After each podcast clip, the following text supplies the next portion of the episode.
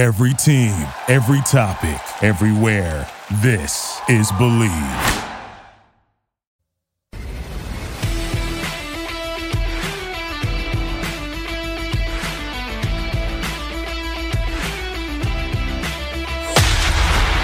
You're listening to the Hog Talk Podcast, part of Believe Podcasts and the Buzz Radio Network. Former Arkansas Razorback baseball player Tyler Spoon. We have from ESPN's Around the Horn, highly questionable. Also a two-time Dan Le Batard Show Suey winner and the former heptathlete at Cornell, Sarah Spain. D1Baseball.com editor Aaron Fitt. And current Razorback freshman star Devo Davis. Mr. Ryan McGee. And we are happy to be joined by Martrell Spaight, a former guest of the show, Coach Mike Neighbors from the Arkansas women's basketball team, former Razorback great and current SEC Network basketball analyst Pat the Shooter Bradley. Here are your hosts, Kyle Sutherland, Kevin Bohannon, and Porter Hayes. What's up, everybody? Welcome into episode 203 of the one and only Hog Talk podcast, live from the Heineman Services Studios. I'm your host, Kyle Sutherland, alongside Porter Hayes and the coach, Kevin Bohannon. We thank you once again for joining us wherever you're listening Apple, Spotify, iHeartRadio, or 106, 106.7 The Buzz 2. Don't forget to hit that subscribe button if you have not already. Also, take a couple of seconds to leave us a written review and a five star rating. The show is brought to you, as always, by our friends at Bet Online. They've got you covered for all the news, scores, and odds. Plus, the best part about it, it is free to sign up. So head to the website, betonline.ag on your desktop or use your mobile device and sign up today and receive a 50% welcome bonus on your first deposit. Bet Online, your online sportsbook experts. Got another great show for you. Once we uh, have our opening remarks, uh, myself, Porter, and Kevin are going to talk about our newest venture that we have going on with the Hog Talk. And Razorback, J, former Razorback wide receiver JJ Meadors is going to join us. He's got some great stuff about the NIL and plenty more. Then in the final segment, Kevin talks with some baseball with Brian Sakowski of Perfect Game he's going to tell us where some of the Razorbacks go in the upcoming MLB draft and just have some baseball talk. We're going to continue that on into this summer. And for those of you that have been following for quite some time, uh, you know, at least if you've been following in the last week or so, that as of July 4th, July 1st, we have partnered with the Buzz Radio Network and our show will be run live each Wednesday at 7:30 p.m. on the Buzz 2 1067, as I mentioned in the opening there. It was the first time that I've ever done that. So, of course, I uh, screwed it up. It is 106.7. I know I stuttered through that at the beginning there. And uh, so we can be found there each week at 730 so be sure you catch that if you do not catch it on any of the forums that we're on. And we just basically want to take a second to introduce ourselves for those that may not know us and also just kind of talk about what we're about. So I'll start with myself. Again, I'm Kyle Sutherland and I've been with the Hog Talk for about, uh, I guess, a little over a year and a half now or around that point.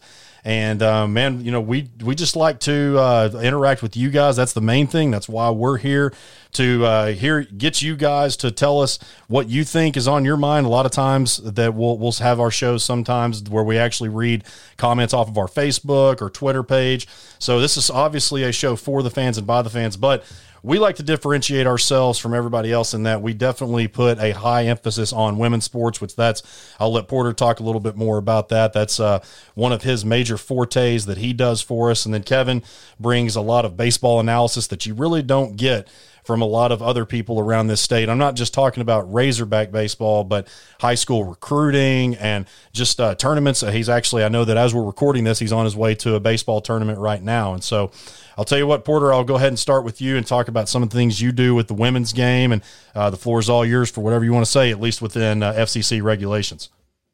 Yeah. Uh, first of all, man, I just want to thank Justin, KBo, everybody who helped us get a part of the buzz and in this new venture. I mean, we're always looking to grow. Matter of fact, two days from now will be my two year anniversary with the Hog Talk. So, I mean, it's it's been quite a run. It's been amazing to see the growth of the women's sport, the part that I bring to the show, and just how many people have followed the women's sports. I mean, of course, with how it's the softball team, gymnastics, the women's basketball team, the success, the track and field. It's really helped us and grow the women's sports and the followers and the fans. I mean, you could see it with the UConn game, you know, Bogle Park selling out, everybody at the soccer games. So I can't wait to hear, you know, what the people in Central Arkansas have to say about our show. You know, we're branching out to Little Rock now, which is awesome because you and, and Kevin living down in Central Arkansas, it's really going to help us grow. And what Kevin's brought to the baseball part of it, I mean, it's really branched us out. And again, I, I'm looking forward to seeing where this thing takes off. And yeah, I'm really excited. It's my one year anniversary this week. And I remember the first one, I was on the road in Atlanta, Georgia, when I talked with Kyle last year during our first episode. And the, for, for y'all that don't know me, the, the coach part comes from I still coach in the summer. I coach some really high end, talented baseball players. The better thing is, uh, they're, they're better young men. Uh, Caden Wallace, Jackson Wiggins, Casey Martin, Ethan Bates. Uh, those are some of the guys that have been through our Arkansas Prospects program, and we've got some more coming to the University of Arkansas. Uh, I was a high school football coach uh, for four years at Sylvan Hills High School. Uh, coached quarterbacks, offensive coordinator, quarterback coach. So uh, I wanted to bring a lot of insights that I really didn't see on local media and I got hooked up with Randy Rainwater with 103.7 The Buzz. And two years ago, we were just talking high school baseball because the coverage wasn't there. And I just set out on a mission to get these young men and these teams that have played their hearts out all season to get them some recognition. And a year ago, we, we picked up, I picked up with you guys and we've never looked back. So, uh, yeah, I, I, echo your sentiments and, you know, thank you, Justin Acree, and uh, of course, Double R uh, for for the chance to you know be a part of the Buzz Radio Network family, and let's uh, take this thing to the next level. We're here for the fans, like Kyle said, and we're only going to get bigger and better, and that's just because of you. Yeah, and I want to go ahead and reiterate what you were talking about about the high school sports because that's something that I do too. Now we obviously mainly talk about Razorback stuffs on the podcast and everything, but on our social media pages, we do try to push some high school stuff. I'm actually a, part of Rocktown Sports Media, which is owned by one of my best friends, Jay Sterling, that I've known my entire life and who has done a great job throughout his time with sports pictures and editing those and getting those for whether it be a senior shoot or a team shoot. And I kind of took it to the next level in terms of, I don't want to say I took it to the next level, but I guess I gave a different dimension of of Rocktown with the reporting. I do articles each week for now. I do write a little bit for basketball during that season, but during football, you know, I'm able to attend games weekly and we do our games of the week and I'm able to push out some articles there. And so it's just been Hog Talk has really allowed me to, from that regard, personally, to put out more content, at least to get the basketball, the football, and, and a little bit of the, especially with KBo, you doing your baseball rankings each, each week that we would put on the site. We put on Hog Talk Media and Rocktown. That's just really, like you said, for the fans, for the kids. That's what we're about here. You know, we want to try to make sure that we promote as much as we possibly can because you know what? We're probably not going to get a kid a big time offer. But if a coach we, we do have a, a very respectable following and we have some coaches who follow us and maybe one of these times if it if it helps one kid get an offer whatever it may be or at least get noticed you know that's what we're out here to do and and being in texas for three years and i've, I've said this so many times but i just always want to reiterate the amount of opportunity that we have in this state just for coverage which there's been plenty of people who have independently taken their time to to whether it be stream games or write articles, whatever it is. And so that's pretty much what we're about here in a nutshell. Again, I know some of you listen to this, so it's just a broken record. You've been you all have been uh, some of you have been listening for a long time, and, and it's stuff that you've been hearing for a while. So we appreciate you at least being patient with us through this segment, but that's pretty much it, guys. And anytime uh, for the new listeners, if you want to reach out to us on Facebook, Twitter, Instagram, um, you know, our personal pages as well. You can find, I'm sure you can find all of us uh, on there um, pretty easily. I know Porter, it's just Porter Hayes, Kevin Bohannon, and Kyle Southern. You can just type in our names and it should be pretty easy to find on Twitter and uh, get at us anytime. And so before we get into the next segment here, I do want to bring up some recruiting news. Guys, we had a, I, I, I did an entire segment on last week's show talking about recruiting for basketball and football in particular for 2022, but had a big week last week, had two football commits and then a basketball commit. The most recent one for basketball was Barry Dunning Jr. He became the second player in the 2022 class, joining Morrilton's Joseph Pinion. He's out of McGill Toolen High School. He is the current Alabama Gatorade Player of the Year, 77th player overall in the 22 class per the 247 sports composite rankings. there was a lot of, I don't know if you guys saw that on Twitter. There was a lot of funny threads about some Alabama pages uh, talking yeah. about how they didn't want him and all this. That You always got to love those. And those They're letting us have it, boy. Yeah. Oh, yeah. They, you, just let them have the number one player in Alabama. Yeah, that's fine. Yeah, just go on out. Hey, that's fine. We're not done yet. It, it's not football. This is basketball yeah. we're talking about. well, and in football, we got two of them in Manny Powell and Jalen Lewis. So you got two guys on the defensive side of the ball. Jalen Lewis out of Haywood High School in Brownsville, Tennessee.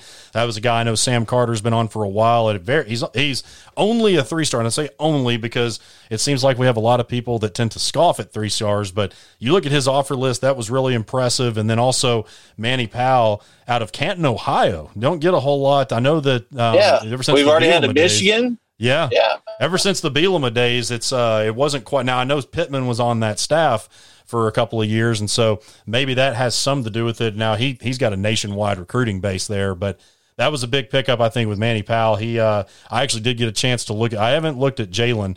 But I did get a chance to look at Manny the other day on, on Hudl, looked at some of his film, and I was pretty impressed with what I saw. As we know, you got to kind of take the highlight films with a grain of salt because it's always going to show. They're not called highlights for no reason, but nonetheless, love what the Hogs are doing continuously on the recruiting trail right now in football. They sit at 18th nationally and 7th in the SEC. So plenty of good stuff there, and we will have plenty of recruiting updates as we go along there. And uh, guys, unless y'all got anything else, uh, we'll go ahead and get into JJ Meadors and, and with Brian's talk uh, with Kevin talking about some MLB prospects for the Razorbacks. If y'all ain't got anything else, we'll go ahead and hit a break, and then we'll move on to it. Not everybody all at once. no, that's good. You got- you, yeah, you, you, teed that up really well. I was like, usually when you say that, we just roll right on into it. Let's go. I was going to say, yeah, the, the, the recruiting coordinator is actually from Michigan. yeah that's that's why we're up there in the Midwest. So yeah, we're good. Yeah. Well, cool. Well, guys, again, thank you guys for listening. The new ones. Hope you enjoy the rest of the show, and we will be up until football season. We're going to be going each Wednesday, and again on 106.7, it'll be airing at 7:30. You can catch us any other time. We do drop our shows on every podcast forum that you listen to um, on Apple, Spotify. Again, like I said in the opening, iHeartRadio. I think the only thing we're not on is SoundCloud. And so look forward to you guys uh, joining up here as we move right along in, into the upcoming episodes. But for now, we're going to hit a break and then we got JJ Meadors up next. Stay with us. With American National, you get a dedicated agent who will help you make well informed decisions about protecting your lifestyle. Call us today for a free review of your commercial, home, and auto policies, or to learn more about our customizable farm and ranch insurance. Let the Atkins Agency be your agency of choice. You can visit us on the web at theatkinsagency.com, call us at 501 428 0877, or connect with us through Facebook. Go Hogs! Located in Fayetteville, Rapology is your top spot for banners, signs, and wraps. From commercial fleet wraps, color changes, vinyl decals, and much more, they take care of you in a timely and professional manner.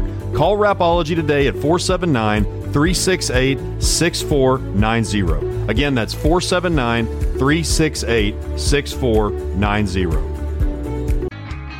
Tackle your to do list without breaking your back or getting your hands dirty by calling Heinman Services. Located in Northwest Arkansas, Heinman Services is your premier company to get those projects done that you've been putting off. Whether small remodels, lawn care, carpentry, and much more, they take care of you in a timely manner with exceptional customer service. Call Corey and his crew today at 479 347 9336. That's 479 347 9336. We're back on episode 203 of the Hog Talk podcast. Kyle Sutherland and Porter Hayes here with you. And we now go to the Workman's Travel Center hotline where we are joined by former Razorback wide receiver JJ Meadors. JJ, look forward to chatting with you. Appreciate you hopping on today, man.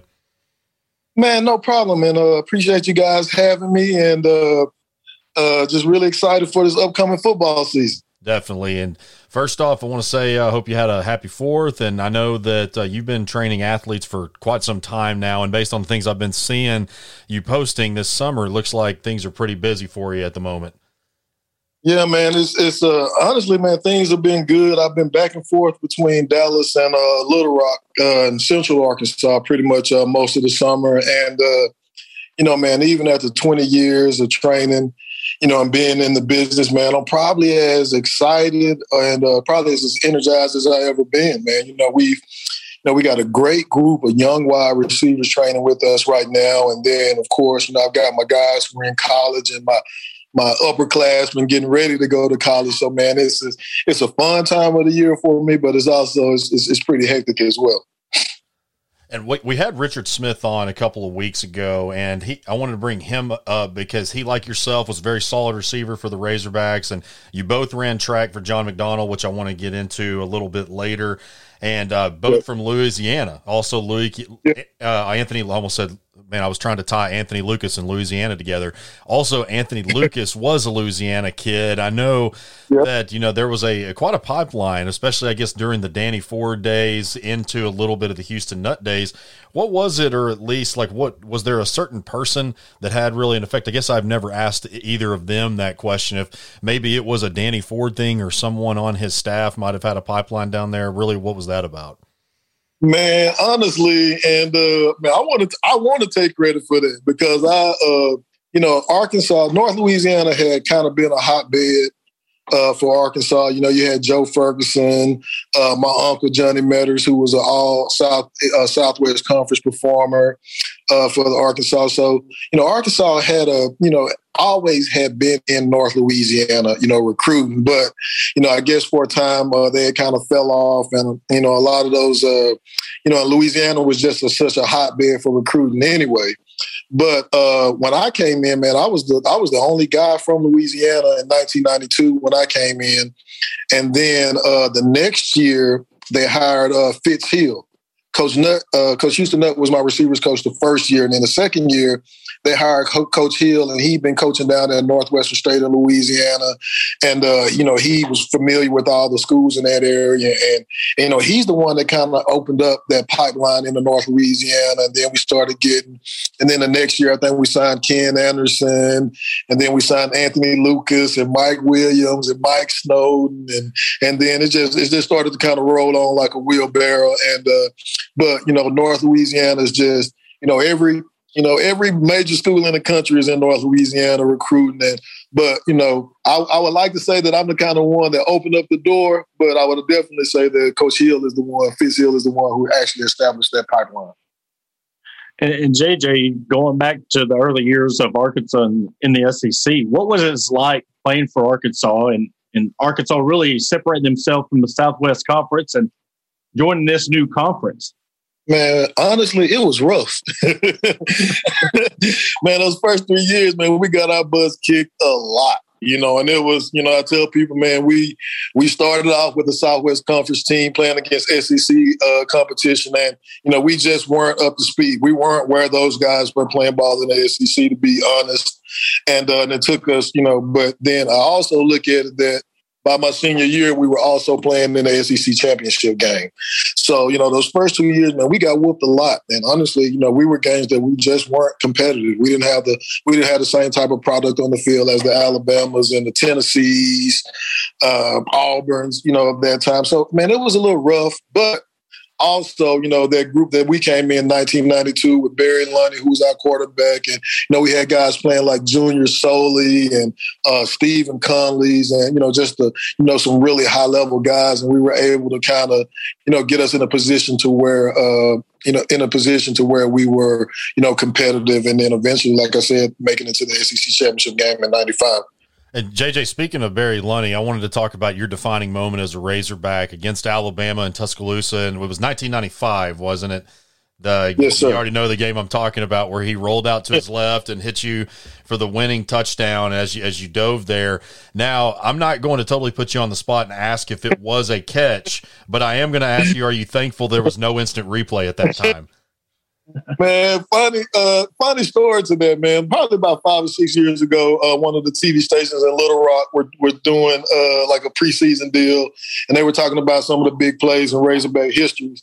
And then I had one of my kids came in, and he was like nine or ten years old at the time, so he wasn't even born, you know, when I made that catch. And he came in and he said, "Coach."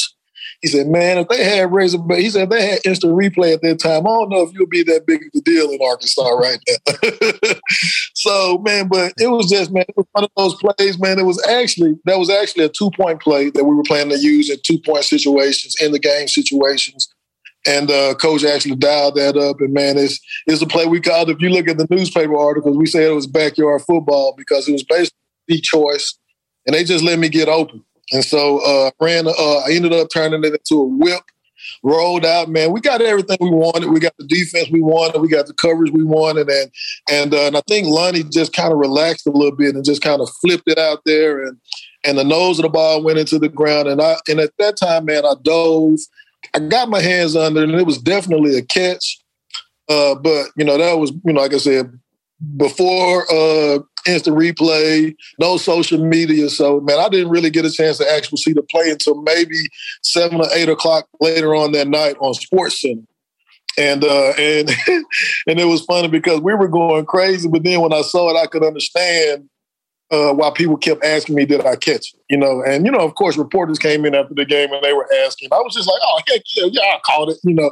But then when I finally, but then when I finally saw the catch on wrist replay, I was kind of like, "Whoa, did you get your hands under that, buddy?" But man, I was able to, and and uh, but also, man, just that was a hard fought game, uh, a hard fought SEC game. Our defense only gave up 88, 89 yards total offense in the second half. And, you know, I was just fortunate that I was, you know, able to make that very last play. But, you know, that, you know, I'm, I'm proud for myself. I'm proud for my teammates. But, you know, you don't win big games like that in Tuscaloosa without it being a total team effort.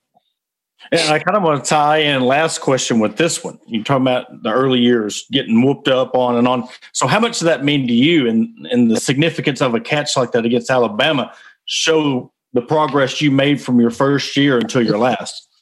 And I cried in the locker room like a baby after that. You know, we we you know, we man, I remember that that and it was crazy because that first game of the season, uh, we started Robert Reed at quarterback. We ended up had a fumble on first and goal, second and goal against L- uh, SMU at the end of that game, going in to win.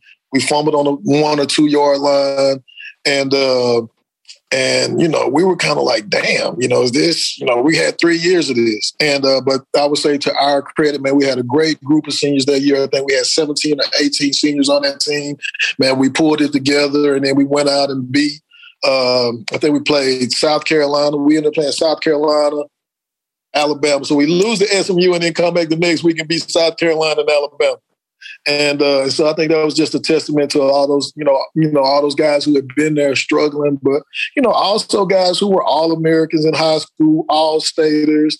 You know, a lot of guys who had won state champions, and you know, we didn't want our legacy to be a legacy of a team that came in and didn't get to a bowl game and and then win and and so you know that you know we took a lot of pride in that and beating Alabama and then you know eventually getting on to that SEC championship game. We're talking with former Razorback wide receiver JJ Meadors and JJ. I want to switch over to the uh, some news that came out this past week as the NIL law went into effect, and we it happened a lot sooner than we thought. We and there a lot of cases that seemed like that there was going to be certain states starting July 1st, but now it's all across the board, and uh, some we're going to have to wait maybe another year or two or longer. But I think that really, in this regard, most people are on board with it. I've seen you be outspoken about it. Uh, many other former athletes, current athletes. And I think that there's a lot of people, or not really a lot, maybe some still, that think that this could be possibly professionalism of college sports, basically professionalizing it in terms of salary caps and contract negotiations. This is nothing more than what it is the name, image, and likeness of a kid being able to benefit financially off of their name, image, and likeness. And again, I think that's something that we can pretty much agree on that that's definitely something that they are entitled to. But as someone like yourself who knows the grind, understands how it is with college athletics and the way that the NCAA is and how much financially it can be a struggle. How big of a step in this is the right direction of, of where we became this past week? Man, first of all, uh, I think it's uh, I think it's a, a big step. Uh, I think it's long overdue, and you know, but also we got to, you know, big time college football is pro football. Period. You know, we can, you know, we can pretend that it's amateur football, but coaches don't get paid for graduation rates. You know, they get paid to win and lose ball games. And uh, when they start, when they when they start incentivizing coaches to get kids graduated and graduation rates, then you know, then the landscape will change a little bit. But uh, so I will say that you know it's it's unfair. Just I don't want to even say the NCAA, but just think of in America when you don't own your own name and license. Like I can go if I go to my if I go to my mom's house right now, she still has cups in her in her cabinet from when I played at Arkansas with my actual my picture, you know, not like a, a, logo. I mean, like my actual picture is on the cups that they sold at games for five and six dollars a Coke. But you know, I didn't get any of that money. And what a lot of people don't understand is just up until recently, uh, the NCAA closed up the gap, what they call the cost of attendance gap which basically said, you know, versus it was the difference between what your scholarship pays versus what it actually costs to go to school. And man, when I was in school in Fayetteville, you know, I'm not to lie and say that we didn't have people who helped us out, but man, it was a struggle.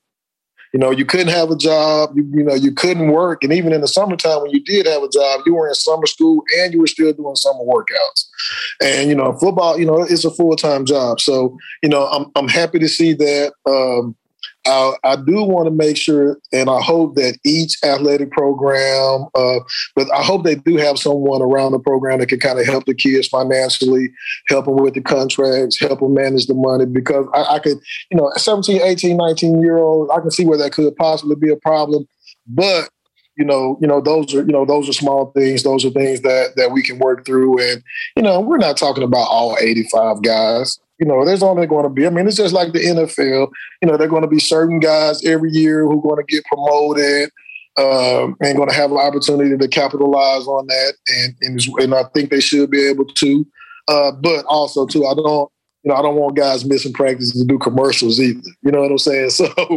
So, so uh, you know, I think it'll be, I think it'll be some growing pains, but you know, I think it's, I think it's just in the best interest of the athletes to be able to, you know, you know, make money on it. And what a lot of people don't understand is that, you know, by the time most of these guys get to college, they've been playing football since they were six years old. So they've already put 12 years of work and, you know, working and sacrificing and, and, and perfecting their crafts. And, you know, it's not like all of a sudden they get to college and they're good players.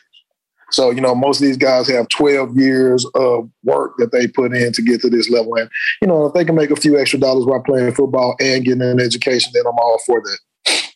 And another point I made to the guys was, you know, a lot of these people that don't get scholarships, you look at baseball, 11.7 and these walk-ons that they don't have scholarships. I mean, what does it mean to these people that that could honestly give them some financial support for their families, providing for them for college? Man. Even track guys, you know, I think people know me. Uh, I think people know me from you know football and training football athletes. But man, I've, I've trained. I've had D one athletes actually in six different sports. And it becomes a grind when you have track and field athletes. You know, I've had guys who were national champions that were not on a full ride in track you know so it's crazy so it uh so you know for the baseball for track uh, women's athletics we were pretty much you know non-revenue producing except for maybe UConn women's basketball and Baylor women's basketball in Tennessee. Uh, I think it, I think it's great for them, uh, but then also too, you know, it's also great for the guys who are paying for school and taking out loans too. So if you can bridge some of that gap to where you don't get out of school and get your education and oh, eighty thousand dollars or ninety thousand dollars, and you're only making forty or fifty thousand dollars a year, uh, uh, then it's big too. But then also, uh, it helps kids start to get prepared for after college. You know, football is not going to last. Basketball, football, track, it's not going to last forever. So, you know, help people put a little money in their pocket, but also help them get into different, you know, other careers. You know, after their playing careers have ended. JJ, one of the last questions I got for you here is I, I we talked about John McDonnell earlier when uh, mentioning that you had also run track along with played football, and we lost him right. uh, about around a month ago, and uh, just a giant among. I'll repeat from what I said from Richard Smith's episode. Just not only a giant with Arkansas track and field, but college athletics overall. Just absolutely one of the most, if actually pretty much, uh, the stats showed that he was the most dominant coach in the history of college athletics. But what did he mean? To you personally and your career athletically, or just, uh, I mean, even off the track and off the field? Well, just first, man, he's just not even college, man. He's just world. He's known around the world for track and field, man. He, you know, John McDonnell. even in '92, he had a worldwide network of athletes where we had athletes from all over the world training at the University of Arkansas. So man, he's just not respected in the United States, man. He's he's respected worldwide for track and field. And man, for me, uh, you know, when you're when you're, you know, I come off state championships in high school, track and field. I was three time individual state champion. You know, accustomed to winning. And for me, man, he first of all, just being able to be around the track program for three years when it was three lean years of football and being able to win and be be a part of a national championship, man, it really kept me motivated. Um, I think just as a coach, man, I think I've I've learned how to, you know, John McDonnell, he he he coached everything up to a national championship level. You know, he had national championship expectations, but you know his preparation for for track meets and his preparation for workouts. You know, he was all, he did everything and he modeled everything uh, at a at a championship level. So, man, for me, you know, it was just it's really just been a blessing just to be around this guy. You know, for two or three years and watch him coach and and. uh but one of the best things I would say he did is that he he did not treat everybody the same. He treated everybody fairly. And he knew how to push everybody's buttons individually. And when I ran track, when I ran track in high school, I was, you know, I was top five in the nation in three different events coming out. But when you're playing football full time and trying to compete in the SEC, uh, that's very hard to do. But he also made me feel important in understanding that, hey, kid, you know, we're going to need you to run you know, may run a leg on a four by four by four, or you run the first leg on a four by one at conference or some of the big meets. And but he made me feel like I was Joe Falcon or Mike Conley or you know Erick Walder, one of those guys. And you know, but and even to this day, man, I I've known the guy 30 years, been around in 30 years, man. I've never heard a coach or athlete or anyone in Fayetteville, anyone at the University of Arkansas say a bad thing about John McDonnell. And, you know, he's, when you talk about college coaches, John Wooden, you know, and you, you got to mention his name right there along John Wooden. And that's, that's some very lofty, uh, you know, that's, that's some very rare air up there, but, you know, there'll never be another John uh, another John McDonnell. Arkansas track and field will be successful, you know, probably from here to eternity. There will still be another, never another guy that wins 40 national championships and triple crowns back to back to back to back to back. So, you know, he's just a special and man. I'm, I'm very fortunate to to have been around the guy and trained and and uh, trained with him and competed for him and and uh, he'll be sorely sorely missed. And finally, before we get out of here, I wanted to uh, talk about. I know you got a skills camp coming up, and like you said, you've trained for years and years, uh, multiple different athletes in multiple different sports. So, talk about that skills camp that you have coming up on uh, July 17th, and just kind of some other things that you do.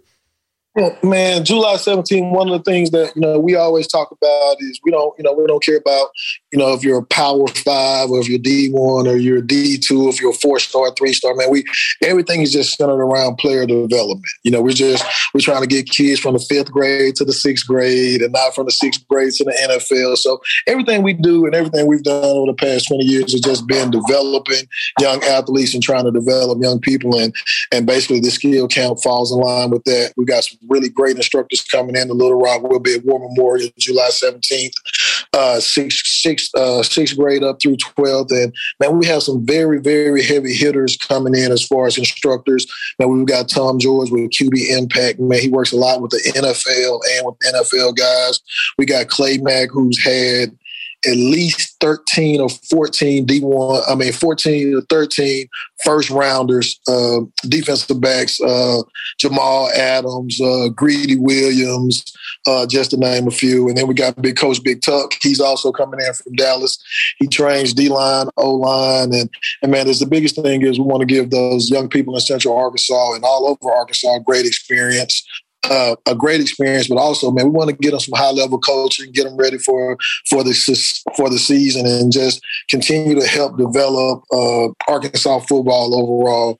Uh, I remember when I came to Arkansas 20 years ago, I was like, man, it's not it's not a lot of talent here, and I was wrong. There's a lot of talent, man. It's just kids they don't get the exposure or they don't get developed, and you know, and since that, man, we've had you know I've had kids like KJ Hill who I had since he was like in the seventh grade, went to Ohio State, was a leading receiver in the history of the school. Uh, Damarea Crockett went to Little Rock Christian, uh, went to Missouri, rushed for 1,300 yards as a true freshman there. And uh, so, but we want, you know, we want more KJ Hills and more Damarea Crockett's, and you know, and that's what we're trying to do. And so, we're really focusing on grassroots football around the state. Yeah, definitely check that out. If you got a, uh, I guess, I guess you could, you pretty much do kids from elementary to junior high to high school, pretty much. Uh, Man, we, uh, yeah, yeah, exactly yeah. from the pro. And, and people ask me, but it takes it takes a lot of patience. But you know, I think if people will tell you that, man, I like these last three or four years, man, I spent most of my time helping develop young trainers and also helping develop young kids, man. And I love working with the pro athletes. I love working with the D ones and the Power Fives is great. But man, it's like it's nothing like being out there in a good session with some young, you know, fifth and sixth and seventh and eighth graders, guys still learning, still perfecting the craft, and and, uh, and honestly, that's you know that's my favorite my favorite part of the process. Yeah. So if you've got a high school or junior high, any any kid that's uh, interested in athletics, definitely check JJ out. It's got a lot of good stuff there. Well, JJ, really appreciate the talk, man. Definitely catch up with you here down the road. Man, thank you. And also, man, I'm excited for you guys, man. I see you guys got picked up by uh, the second buzz station. And uh, I saw that the other day, man. And uh, you guys keep doing what you're doing, uh, shining the light on Arkansas sports and these young people. And, man, and uh, I'm really proud of you guys and excited for everything you have going as well. Yeah, appreciate that a lot, man. We've, we're very excited uh, for that next step. So, well, we're up against a break, and we'll be back after this with Kevin, Brian Sakowski, and Vinny Servino of Perfect Game. They'll cover a little bit of MLB draft. You're listening to the Hawg Talk podcast, part of Believe Podcast and the Buzz Radio Network. With American National, you get a dedicated agent who will help you make well informed decisions about protecting your lifestyle. Call us today for a free review of your commercial, home, and auto policies, or to learn more about our customizable farm and ranch insurance. Let the Atkins Agency be your agency of choice. You can visit us on the web at theatkinsagency.com, call us at 501 428 0877, or connect with us through Facebook. Go Hogs! Located in Fayetteville, Wrapology is your top spot for banners, signs, and wraps. From commercial fleet wraps, color changes, vinyl decals, and much more, they take care of you in a timely and professional manner. Call Wrapology today at 479 368 6490. Again, that's 479 368 6490. Tackle your to do list without breaking your back or getting your hands dirty by calling Heinman Services. Located in Northwest Arkansas, Heinman Services is your premier company to get those projects done that you've been putting off. Whether small remodels, lawn care, carpentry, and much more, they take care of you in a timely manner with exceptional customer service. Call Corey and his crew today at 479 347 9336. That's 479 347 9336.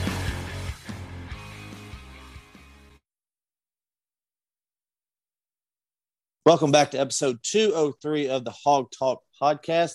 I'm Kevin Bohannon, and this week we continue our MLB draft coverage. We are joined by Perfect Games National Scouting Supervisor Brian Sakowski. Brian, welcome. Thanks for joining us. Appreciate you having me on, man. Thank you. Hey, I appreciate it. Yeah, it's it's about that time where uh, everyday teenagers and and young men become millionaires here in about mm-hmm. a week or so, and it's always a fun time. And I know this week kind of feels like uh, a whole week long of Christmas Eve for you. You're in the Atlanta area covering the 17U WWBA. And for those uh, regular baseball fans out there, this is a 408 team tournament of all the class of 2022 players around the nation converging on the Atlanta metro area for the World Wood Bat Association Champion National Championship. So, Brian, I really want to talk about perfect game and how it has evolved over the past 10 years, so to speak. Um, a lot of people think of it as just tournaments, uh, but it's a lot more than that. So, talk about your role, how it has evolved, and kind of what the landscape is of where you're at now. Yeah, uh, as if the Atlanta metro area needed an influx of more traffic. Right. Yeah, um, 30,000 people. um, anyways, yeah, I, my job with Perfect Game is uh, either simple or extremely complex, depending on your, your point of view. Um, I'm one of the members of the scouting department, which was three people when I was hired full time and is now like 15. So that's been nice. Um, Perfect Game runs tournaments and showcases all over the country. Uh, we do them as young as I think six and seven U. Like we run youth tournaments that low, as, as well as up to uh, what you're seeing now in 18U and 17U uh, tournaments and showcases. Uh, my job is to more or less go to these events and cover them from a scouting perspective, and then do daily recaps and write a lot and write all the showcase reports, this, that, and the other thing. Um, that's what pays the bills. Uh, my I guess other part of my job, the reason we're talking is the the draft coverage, something I'm very passionate about. Um, organizing the draft boards and doing the mock drafts and having every single bit of information on every single player possible. Uh, that's something that I'm just kind of obsessed with and enjoy it. And I do that college coverage, uh, similar fervor. Uh, to, to make a long story short, we're perfect game exists for the sake of trying to get players exposure to the next level, whether that's a Division three JUCO or the first round of the Major League Baseball draft and anywhere in between. Um, that is the goal. That is what we're all passionate about, and uh, I think we do a pretty good job.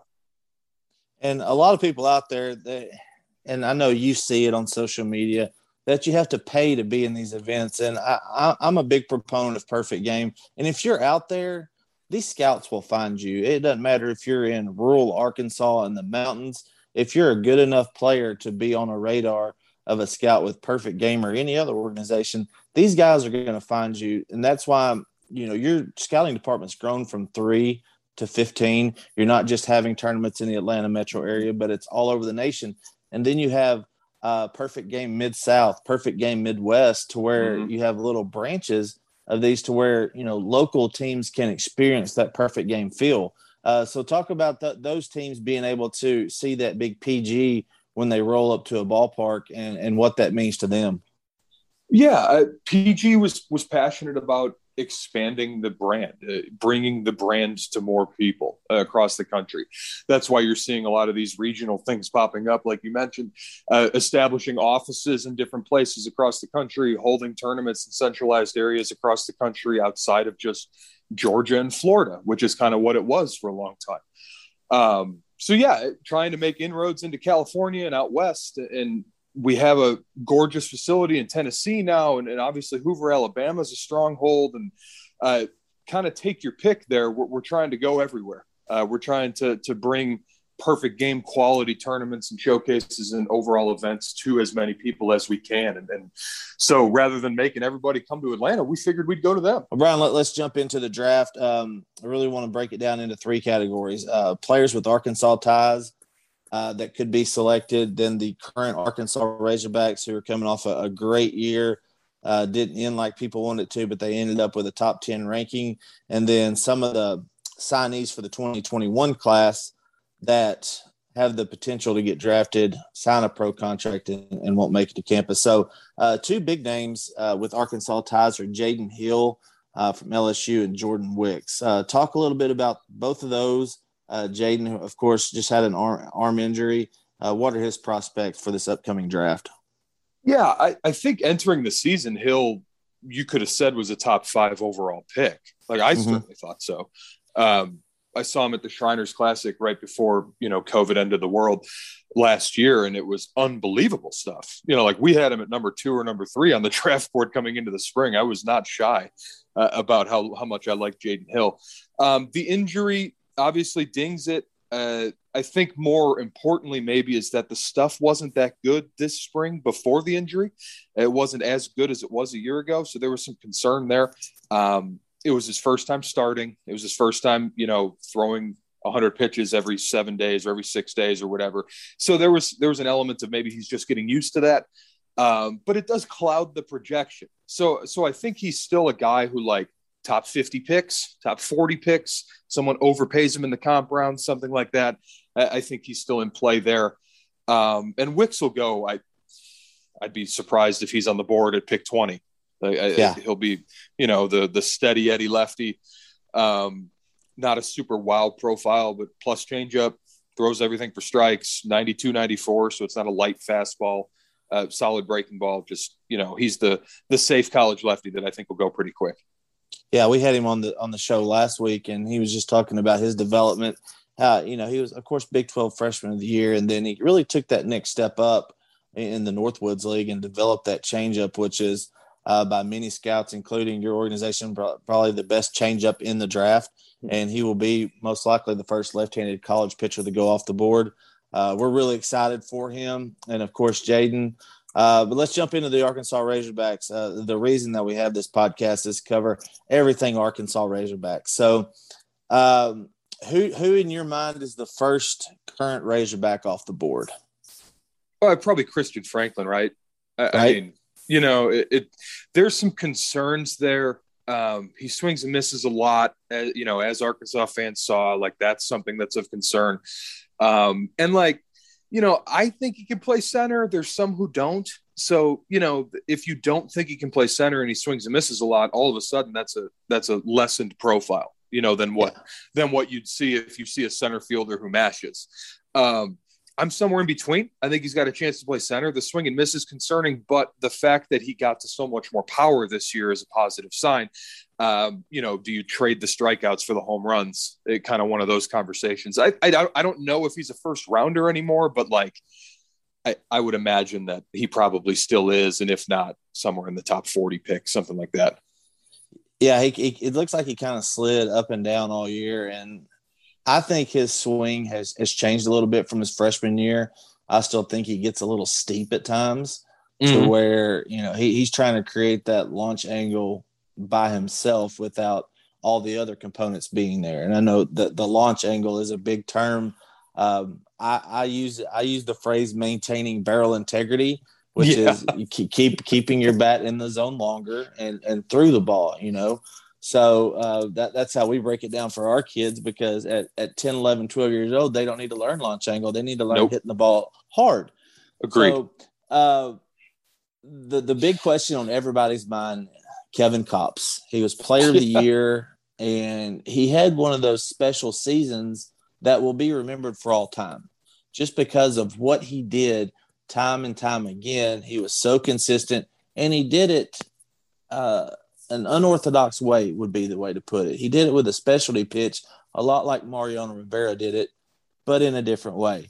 Where do you see his draft prospects? Uh, where do you think he'll go, and how quick do you think teams will learn if he's a good fit for the the big ball club? I mean, I, this is a weird one because it's like this dude has no leverage, right? He's like a fifth or sixth year guy. Sixth, yeah, um, yeah, sixth year guy. Like I don't, he might technically have another year if he want. I don't know exactly. Either way, yeah, 24 years old already. He's already like on par age wise with like the guys in double A. Um, but it's an unbelievable one pitch, you know. so it, I don't think he's going to go super high in the draft. I don't think he'll be signed to a significant bonus because of the fact he's a sixth year guy. Um, but I think there will be a race with major league teams to be like, okay, how high do we want to take this dude? Because like we know he's a big leaguer, you know. So is that the fifth or sixth or seventh round or something like that? Someone takes him, cuts a deal with him, and then I don't see any reason why like he's not in double A next week. And if he's there for two weeks and shoves, he goes to triple A. And if you know what I mean, like I don't see Yeah. why this dude couldn't be in the major leagues this this fall. Um, no reason to do that if the team that takes him isn't competing or anything like that. But I, I mean, it, yeah, I think that dude could miss bats in a major league bullpen. no doubt, especially if you got him out there for you know anywhere one to two innings. You know, if you Yep. need ten, if you, if you need eight outs, he, he's that guy that can really do that without getting through a major league lineup twice. So uh, I, I'm in line with you. I think he'll be anywhere from that five to ten range, uh, low signing bonus, but he's got a lot to fall back on because he, he, he's he's marketable at this point with that pitch, and that's going to catch the attention of a lot of companies out there. Um, let, us go, Casey Opitz, the the man that drove the the steam engine for the Razorbacks. How do you how do you see him uh, working out in this draft? Man, I've been a Casey Opitz fan since he was a Colorado high school kid. Uh, Mm-hmm. when he was like 150 pounds, and Yep. I, I didn't know if I didn't know if he was going to be big enough to catch. Um, anyways, I, I don't. Opitz is like you know you have to kind of peel away the hog colored glasses here uh, Yep. a little bit because I I love him too. It- you know, it's it's easy to love the dude. Um, the enthusiastic, fist pumping, you know, like let's go type of guy behind the plate. You love that. But then you gotta you have to break down the tools, you have to break down the profile. He hit 257 without any power in college. You know what I mean? Um, so I, I think he's a good defender. I think he's going to be one of those leadership guys. I think he's going to be one of those dudes who's going to have the opportunity to play baseball for a long time uh, as an organizational type of catcher. Um, but generally speaking, like to project that out to the big leagues, like you need more bat than that. Uh, but either way, I, I think he's going to be an asset to an organization, uh, probably a, tar- a priority target on day two as a money saver because he's a fourth year guy. Um, yeah, I, I mean, like I like him. I, I don't want to be like disparaging him here or anything. It's just you know, no, that's he- what he's not he's not a first rounder. You know, yeah, we, we tend not to wear rose colored glasses on here and shoot it straight. So yeah, you, you're not offending uh, me or any hog fan out there. We we want the the, the truth. We want the truth of where these guys could go because we I see them as ball players and first and then Razorbacks just because I've grown up with this game and been involved with this. So I, I understand where you're coming from on that. Uh, staying up the middle, let's let's talk about a few guys. Jalen Battles one, Matt Goodheart, and then Brady Slavens. yeah, a couple of three uh, JUCO guys there, huh? Yep. Uh, Yeah, I think uh, Battles probably goes the highest of those three. Um, I, you know, maybe I'm wrong to think this, but I was surprised when he played short and Bobby Moore didn't. Uh, obviously, Hmm. the way it worked out was it looked great. You know, like Yeah. Battles was good there. Bobby Moore's an unbelievable second baseman. It worked great. Coach Van Horn knows more than me, but it was just like when the starting lineup to start the season was Cruz at short. I was surprised. That's all. Um, or battles at short. Pardon me. It- Yeah. It's a um, yeah, he's good, man. It's similar worries with Franklin about the uh, the swing and miss there. He can play short. Um, there's a little bit of juice there. I kind of figured there would be a little bit more given how much better his body looked from JUCO, Yep. like how much more physical he looked. Um, but either way, this is a shortstop with some juice who, you know, isn't a isn't a bad hitter or anything like that. So I, I don't know. I feel like that's a dude who, generally speaking, is a fifth or sixth rounder. And if that's not good enough for him, then run it back. You know, Exactly. Bobby Yeah. Moore. Yeah. Oh, you're, you're you're speaking to my heart right there. That'd be awesome to have those two kids back, man. Yeah, and uh, okay, Matt Goodheart. I honestly Yeah. think Matt comes back next year to play for the Razorbacks. Yeah, I just I don't know if if MLB teams are going to be like knocking down the door to for like the the five ten guy who's a DH. You know, Yep. um, he's limited positionally. Uh, We all know that. Uh, he can hit. He's got power. I, I think he hit what thirteen or fourteen bombs this year. Um, takes his walks. Like every indication, he's is he's a good teammate and everybody loves him. It's just like that type of profile. It's like you're you're more going to maximize your value trying to win a national championship next year than like take what you'd get this year, generally speaking. Agreed. Um, and I think you could say the same for Slavens, although he's younger and had better numbers. I this one is more of a I don't know um, because he performed better and like I, he didn't walk a ton. He struck out too much. There's power there. I you tell me, can he play third base? I, I think he can, and because he came in as a shortstop to Wichita State, and that, that was the uh, to take a quote from Moneyball. Uh, first base was, was was the son to him, or whatever it was. Yeah. Talking about Hatteberg, Scott Hatteberg. But yeah, that he just didn't fit at short. So uh, bulked up a little bit. I think he plays one of the corners. He actually he actually did pretty well at first base. It looked kind of rocky starting out, and then the footwork got better. What people don't understand is you have to be pretty athletic to play a good first base now. It's You not do. just the it's not just the biggest guy who rakes over there anymore. So I think it's one of the things that they can put him over there. He also uh, flashed a little bit as a corner outfielder, so I think it makes him more marketable. But the fact that he is only 20 years old um, it gives him a little bit of leverage to come back. Yeah, definitely. And he he was one of the if correct me if I'm wrong, I think he like graduated a semester early to go to He did, Wichita. yeah. Yeah, Yep. and then yeah, was at Johnson County had unbelievable numbers. Yeah, I remember that. Um but anyways, yeah, yeah, man. I first base, left field, maybe he convinces a team he can handle third in a pinch too. I know he did that in JUCO.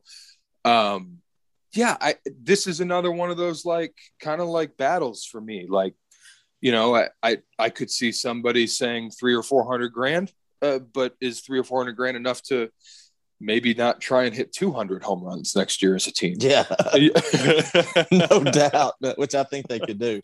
Um, yeah, so that that's pretty much the rundown, and, and we've talked about you know the current roster and, and who's gone. Of course, the the transfers are one thing, but the guys that could sign the pro contracts are is, is that handful of guys we just talked about.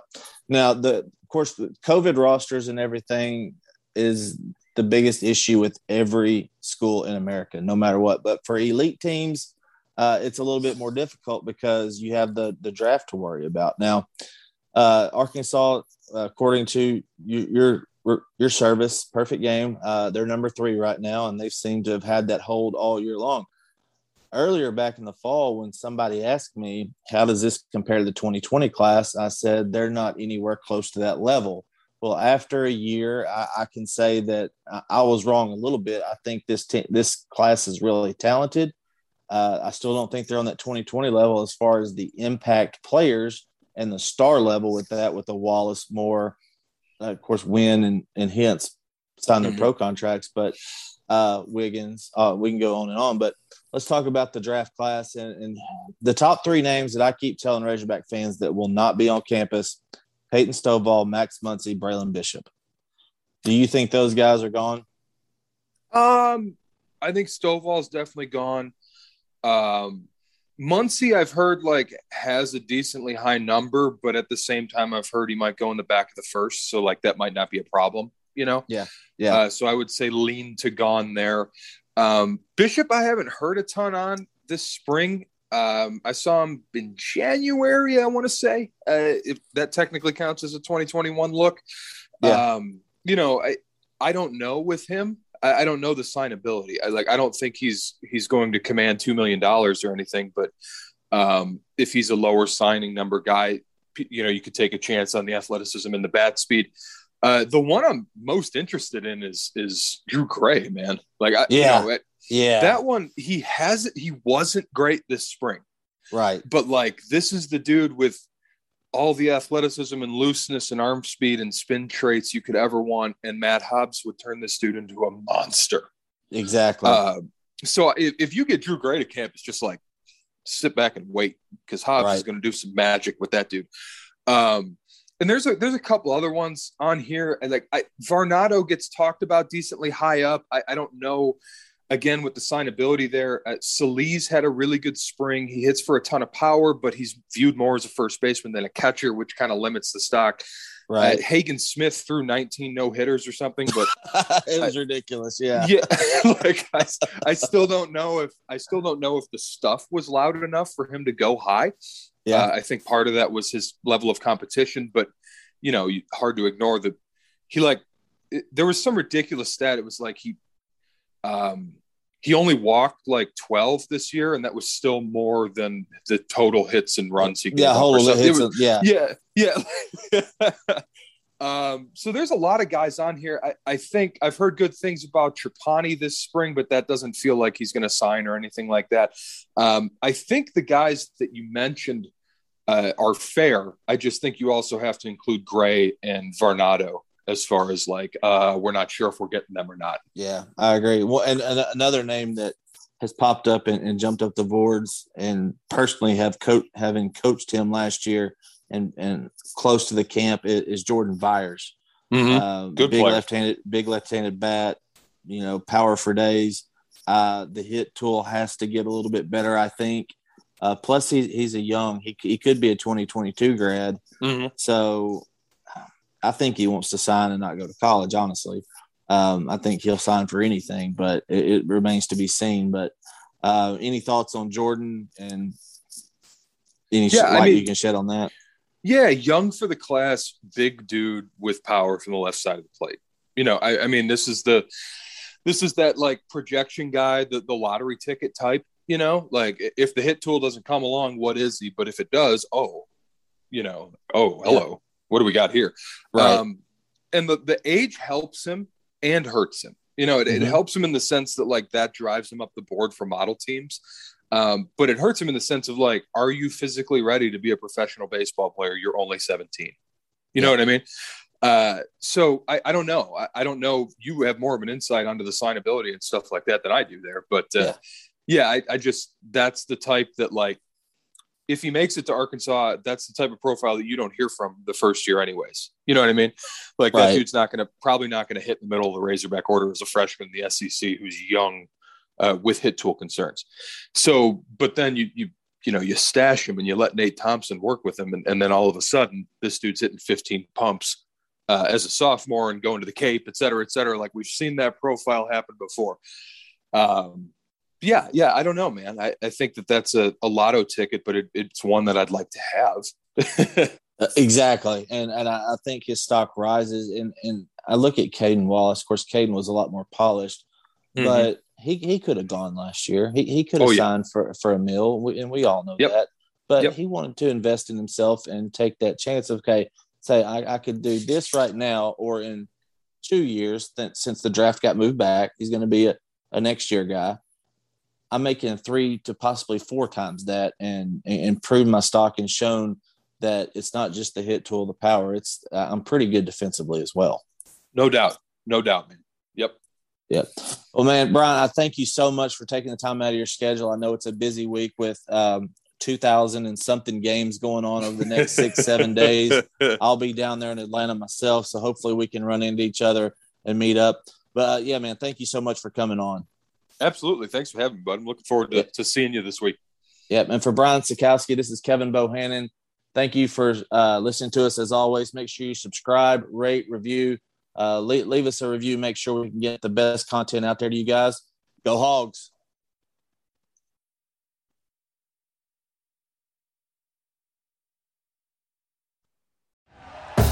Thank you for listening to Bleav. You can show support to your host by subscribing to the show and giving us a five star rating on your preferred platform.